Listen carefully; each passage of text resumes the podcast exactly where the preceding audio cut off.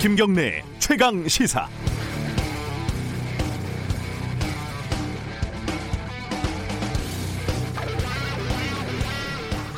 도둑질을 하다가 잡혀서 재판정에선 피고인이 하나 있습니다. 판사가 재판을 하다가 이렇게 얘기를 합니다. 몇 살인가? 시은 한 살입니다.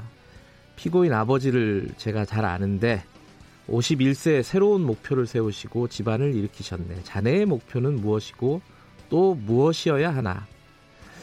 이게 도대체 무슨 말일까요? 도둑질 하는 재판에서요. 또 이럽니다. 피고인은 재판 도중에도 당당하게 가장으로서 해야 하는 일과 할 수 있는 일을 해주길 바라네. 판사님의 뜻을 잘 이해하기가 어렵습니다. 또 이렇게 덧붙입니다. 집에 가훈이 있는가? 없습니다. 어떤 나라를 보니까 도둑질을 하면 천벌을 받는다. 이런 가훈이 집에 있으면 벌을 덜 받는다고 하는데 하나 만드는 게 어떻겠나?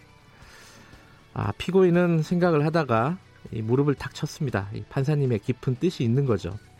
그리고 집, 곧장 집에 가운을 하나 만들어 붙이고 51살의 목표를 그럴듯하게 어, 만듭니다. 다음 공판에서 판사님에게 기쁜 마음으로 보고를 할 작정입니다. 제가 표현을 일부 바꾸긴 했지만 삼성 이재용 부회장 공판 과정에서 정준영 판사가 한 말과 꽤 비슷할 겁니다. 이재용 부회장이 오는 17일 4차 공판을 앞두고 삼성 준법감시위원회라는 가운을 하나 만들었습니다. 진보 성향의 전 대법관을 내세워서 그럴듯하게 진용을 갖췄고요. 숨길 필요가 있겠습니까? 집행유예를 받고 싶은 거죠. 담당 판사와 쿵짝이 잘 맞는 것 같은데 결과는 뭐 저도 잘 모르죠. 어, 준법 감시위원 중에 보니까요. 삼성전자 이인용 고문도 들어가 있더군요. 이인용 고문은 삼성의 편법 혹은 불법 혹은 위법 승계 과정에서 어, 삼성의 언론 정책을 총괄했던 인물입니다. 무던히도 삼성 일가를 위해서 굳은 일을 도맡았던 사람이죠. 그런 사람이 준법 감시위원회에 들어가 있는 거죠. 소가 웃을 일입니다. 1월 10일 금요일 김경래 최강 시사 시작합니다.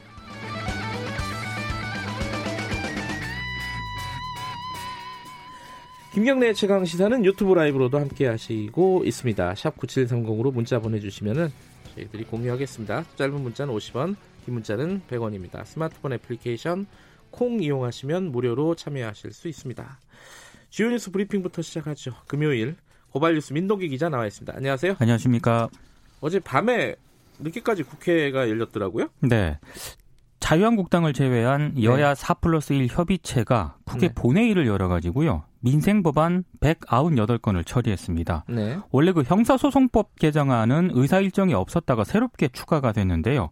원래 이렇게 당일 의사 일정에 안건이 추가가 되면 해당 안건에 대해서 무제한 토론 요구서를 제출할 수가 있거든요. 네. 근데 자유한국당이 이른바 그 필리버스터를 신청하지 않았습니다. 네. 민주당도 또 곧바로 표결을 진행하지 않았는데요.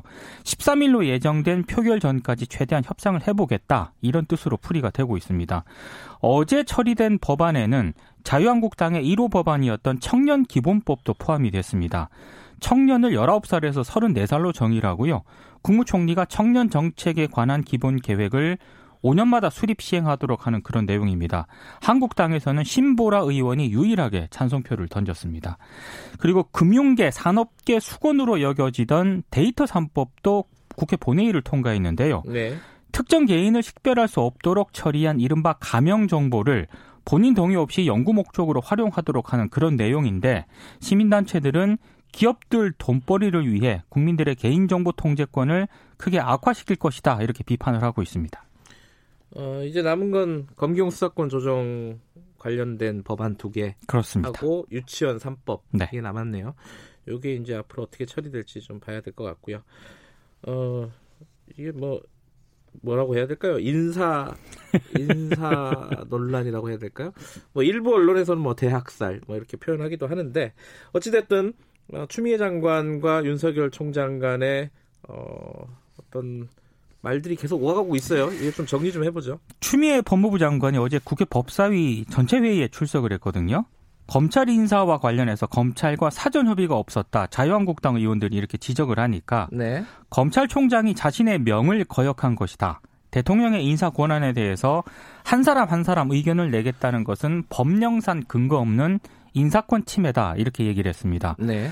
거역, 인사권 침해 이런 표현을 쓰면서 작심 발언을 좀 했는데요. 네. 윤석열 총장과의 갈등에 대해서도 구체적으로 언급을 했습니다. 그러니까 인사위원회 30분 전이 아니라 그 전날에도 윤 총장에게 의견을 내라고 했고 1시간 이상 통화하면서 의견을 내라고 했다.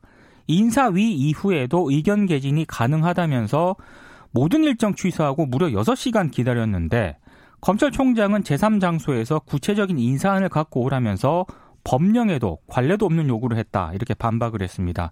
자유한국당은 추미애 장관을 직권남용 혐의로 대검찰청에 고발할 방침입니다. 아, 직권남용이 되나요?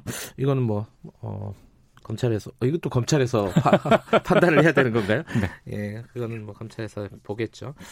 그, 검찰, 제가 오프닝에서 이 소가 웃을 일이라고 했잖아요. 네. 그 삼성 관련된 얘기를. 어, 근데 3233님이 검찰 인사는 소가 웃을 일이 아닌가요? 라고 물어보셨습니다. 저한테 물어보셨어요. 이게 브리핑 끝나고 관련된 인터뷰가 있습니다. 그때 한번 좀 저도 물어보겠습니다. 어, 이란 얘기 좀 어, 추가로 들어온 얘기 좀 해보죠. 미국하고 이란은 좀 잠정 이 대립이 좀 해소되는 국면으로 가는 것 같은데요. 네.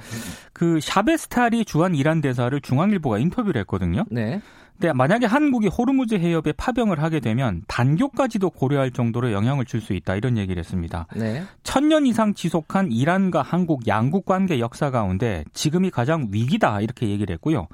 한국 기업이 이란 시장을 잃을 수도 있고 이란 국민이 한국 제품 불매 운동을 펼칠 수도 있다. 네. 이미 한국이 미국의 대이란 제재에 동참하고 있는 상황에서 중국 기업이 한국 기업의 자리를 빼앗고 있다. 이렇게도 얘기를 했습니다.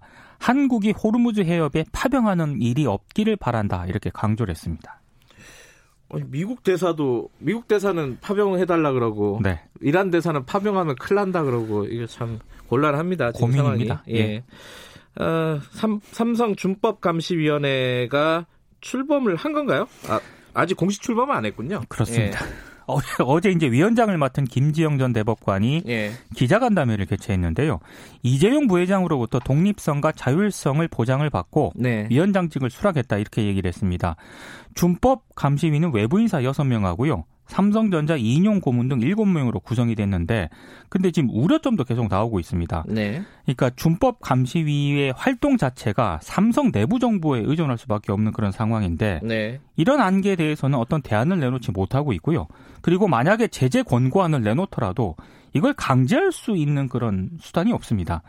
그리고 이제 이재용 부회장의 감형을 유도하기 위한 이벤트 아니냐는 그런 의혹도 계속 제기가 되고 있고요. 네. 특히 노동계 같은 경우에는 김지영 위원장에 대해서 우려를 좀 하고 있습니다.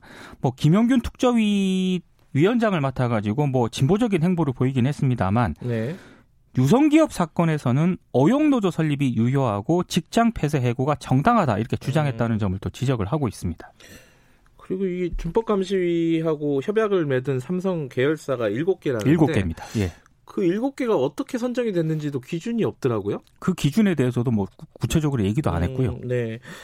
김지영 위원장도 사실은 어제 제가 발표한 전문을 보니까 잘 모르는 것 같아요. 아직은 그러니까 대답을 잘 못 해가지고요. 네. 기자들하고 좀 네, 살전도 벌어지고 이랬습니다. 네, 다음 소식 전해주시죠. 그 충남 아산 유성기업 상무 폭행 사건으로 기소가 됐던 유성기업 노동자들이 있거든요. 네. 다섯 명이 항소심에서 형량이 늘어가지고 모두 법정 구속이 됐습니다. 네. 대전지법 형사 1부가 그 항소심에서 조모 씨에게 징역 2년 그리고 양모 씨와 안모 씨 등에게 징역 1년 6개월의 실형을 선고하고 법정 구속을 했는데요. 네. 이들은 각각 1심에서 징역 1년, 징역 10개월 등을 선고를 받았습니다. 으흠. 재판부는 죄질이 매우 나쁘고 폭력 행위는 정당화되지 않는다 이런 입장을 밝혔는데요. 이번 판결로 조모 씨와 양모 씨는 지난해 12월, 10월에 각각 만기 출소했다가 다시 재수감됐습니다. 아, 형량이 들어가고 다시 재수감이 되는 그렇습니다. 이런 상황도 있군요. 그래서 노조가 어. 강력하게 반발을 했는데요. 예. 이번에 항소심 재판을 맡은 부장 판사가 2013년 유성기업이 노조 와해를 목적으로 11명의 노동자를 해고한 행위가 정당하다고 판결했던 음. 인물이다. 네. 새로운 증거도 없이 형량을 높인 것은 사법폭력이다 이렇게 비판을 했습니다. 네. 뉴스 브리핑은 여기까지 듣죠.